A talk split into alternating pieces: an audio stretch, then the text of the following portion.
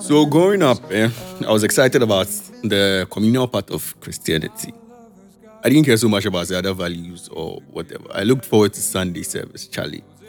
On Sundays, especially when we had to dress up in our best Sunday clothes, Charlie, and turn up at Sunday school with friends. It was like reunions, you bar, because on on Friday when you go home, you barely meet your friends on Saturday unless there's a party or something. But if there's not, the only times you get to meet your friends again before school resumes on Monday is Sunday.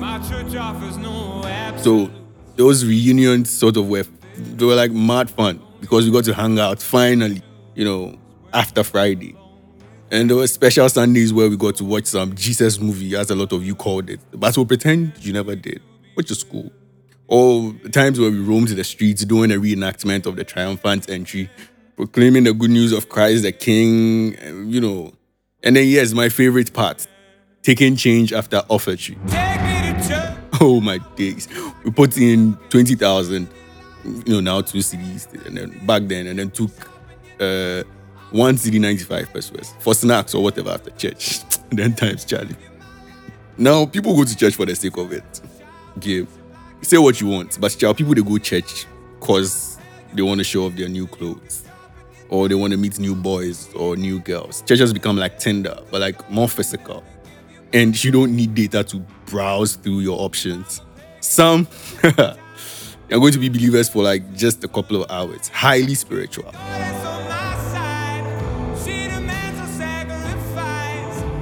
Catching the Holy Ghost or what's not. And then it's back to being heathens soon as the benediction is given, if you know what I mean.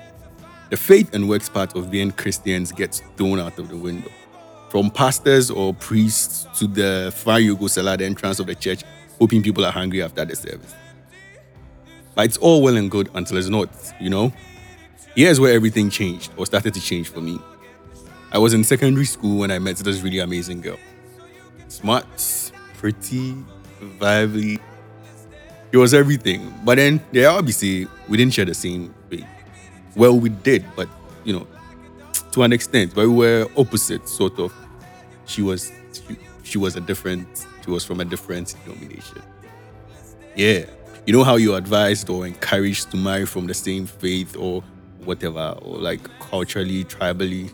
You hear my mom says I shouldn't marry from tribe A or tribe B, you know, all of that religiously and culturally, I just started to feel we are not progressive enough. Or a lot of us are just too conditioned to try to think for ourselves. In many cases, cultural practices have become religionized and religious practices have become part of our culture. We would blindly follow simplicity, long standing traditions set by human beings. I can't stress that enough. At a time when those dogmas or traditions made sense have been passed on to today. From the greatest generation through to the silent generation, Generation X, Z, millennials, like they're still doing the same old things. Some of them are outmoded or useless to say the least in our current time, but still hold them to them like, I don't know. Why can't Muslims marry Christians without having to cross over?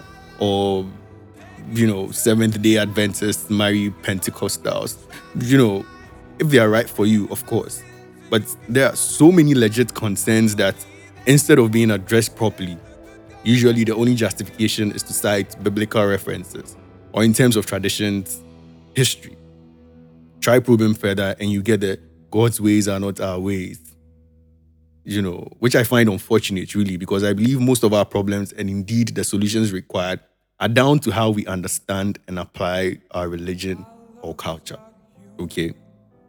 Granted, we need guidance, but heavy reliance on the shepherds or elders in our society without attempting to find the light ourselves or aspire to understand the complexities of whatever has been handed down to us is I don't know, I can't find the words for it, but you get what I mean, right? So from that point, I started to question a lot of things. I mean, till this day, because some of the things we grew up learning or believing, we had no control over, and so we accepted. But nothing stops us really as we get older. And normally we are supposed to be wiser, but look at you, right? But we are supposed to start to reason more independently. There's nothing stopping you from questioning or having a better understanding or appreciation of and for why things are as they are. But a lot of us are just happy to just follow.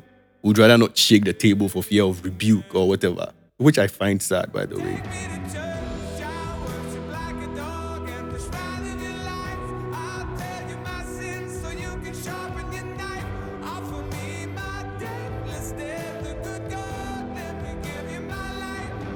The way we were brought up, questioning stuff is seen to be disrespectful or above our young mind.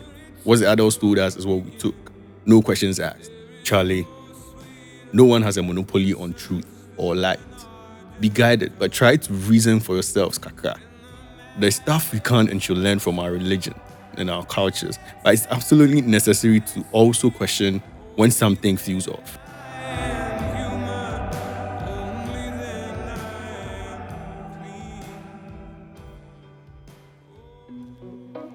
I could go on forever about this topic, but I tend to get really passionate. So I'm gonna lay it down here and pick it up some other time with some other people, maybe. Maybe get a malam and a pastor in here or something. In fact, it's an open invitation. Anyone who has a thought on the subject, holla, let's vibe. Until then, adios. This podcast is powered by The Flip Hub. It's a vibe like you. There's a time that I remember when I did not know no pain. When I believed in forever and everything would stay the same. Now my heart feels like December.